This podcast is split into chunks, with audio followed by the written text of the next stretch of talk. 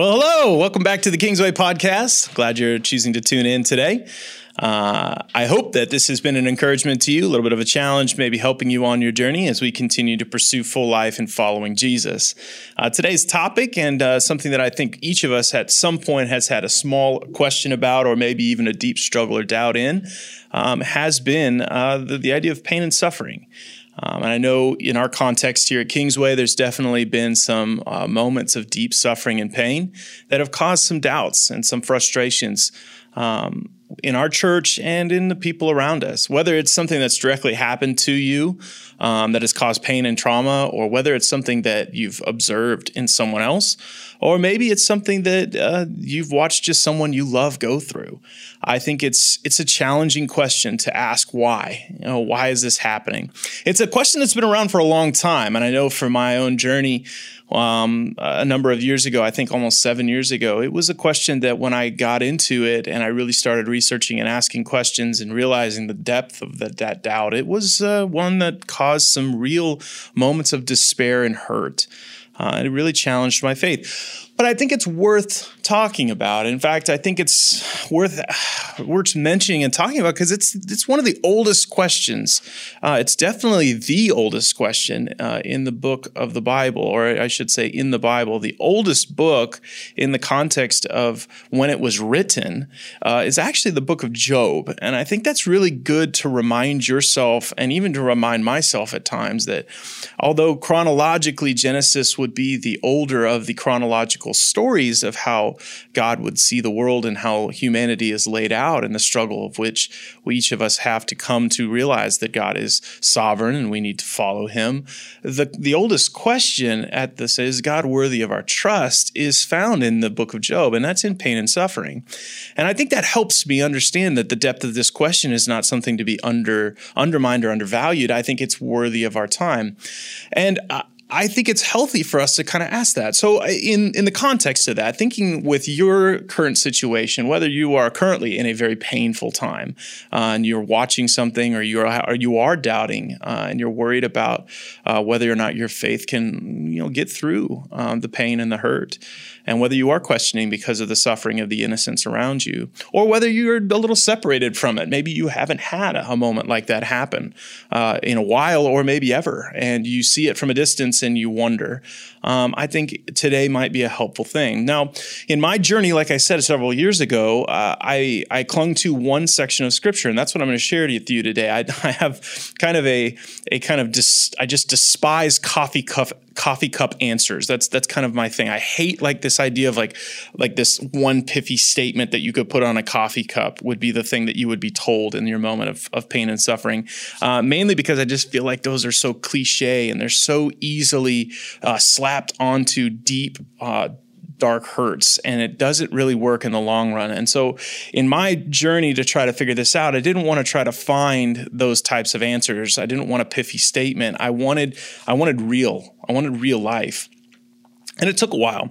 Um, but I landed on uh, one set of scriptures that I want to share with you today. And I don't expect it to be I don't expect it to be the full answer for you. I don't think that in 12 or 15 minutes or whatever this ends up being, that you should walk away going, Oh, I have it all figured out. I, I just hope that it encourages you a little bit in your, your pursuit, like Job, um, to ask and to be honest and to be open with your pain and hurt and suffering and to put it at, at Jesus' feet. Um, the section I want I want you to look at, and I'm going to reference it, but I won't I won't read it. But I think it'd be healthy for you to uh, is to go to John chapter 11. It's one of my favorite sections of Scripture, and it's intentionally put in the center of John's Gospel um, because it's the linchpin to hold everything together from John 1 all the way through the end of John, uh, the resurrection, and then the ultimate gift of the church uh, new salvation and full life. And in John 11, uh, we find the context of Jesus being in the missionary work, uh, but finding out one of his friends, his close friends that he grew up with, Lazarus, being sick. And he doesn't make it home in time uh, before Lazarus dies. And there's a lot of intentionality behind why Jesus chooses to wait. Uh, obviously, he's God and he could get there as soon as he wants to, but he has a bigger plan. And we're told in the text that he was waiting so that something better could be shown um, and so that people would come to believe. But it didn't nullify that a man, Lazarus, had to get sick and eventually did die. And Jesus finds out that his friend dies, and he comes back to the village that, that Lazarus is buried in, and he finds uh, Lazarus' family there, and they're suffering and they're hurting.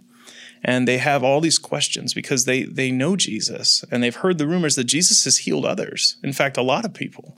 And they're wondering why he would not choose to heal someone that was a friend, that was close to him. Why, why would this pain and suffering, why would he not choose to heal his friend. And so one of Lazarus' sisters meets him actually at the edge of the city and, and asks, you know, why? Why didn't you come? You, are too late. And uh, Jesus responds with, uh, as Jesus always does, with just this beautiful answer of like, don't you believe in the resurrection? And of course, Mary or Martha's putting in the context of like the final resurrection, right? And so there's this like thought in her mind. She's like, of course, I know one day we'll be together again. And like, it's the coffee cup answer is what she thinks she's getting, you know, from Jesus. And so she kind of just casts it away. And he kind of, he's like, no, nah, it's not really what I'm talking. You can just tell Jesus, like, no, nah, you're not getting it yet.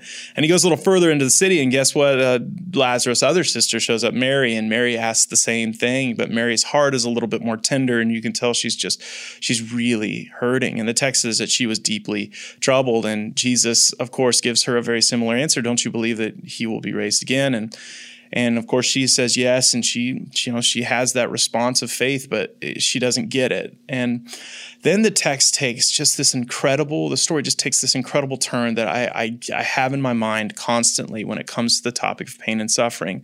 Uh, Jesus says, "Where's the body?" And so they start to walk towards where the body is buried, and the text says he is deeply troubled and is in pain. And then he does something that I think blows my mind when I know the full story. He he cries. He weeps.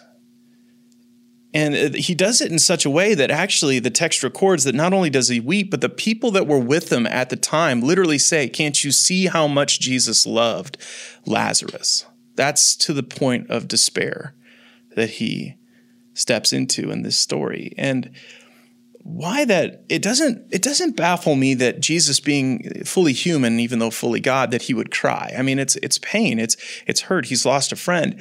What baffles me about that is that Jesus has a secret that no one else knows. And I don't know if you've ever had a secret that would change the outcome. Um, it's kind of like when someone loses something and then you find it and no one else knows yet.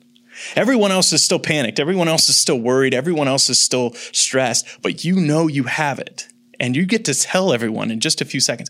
You don't cry in that moment.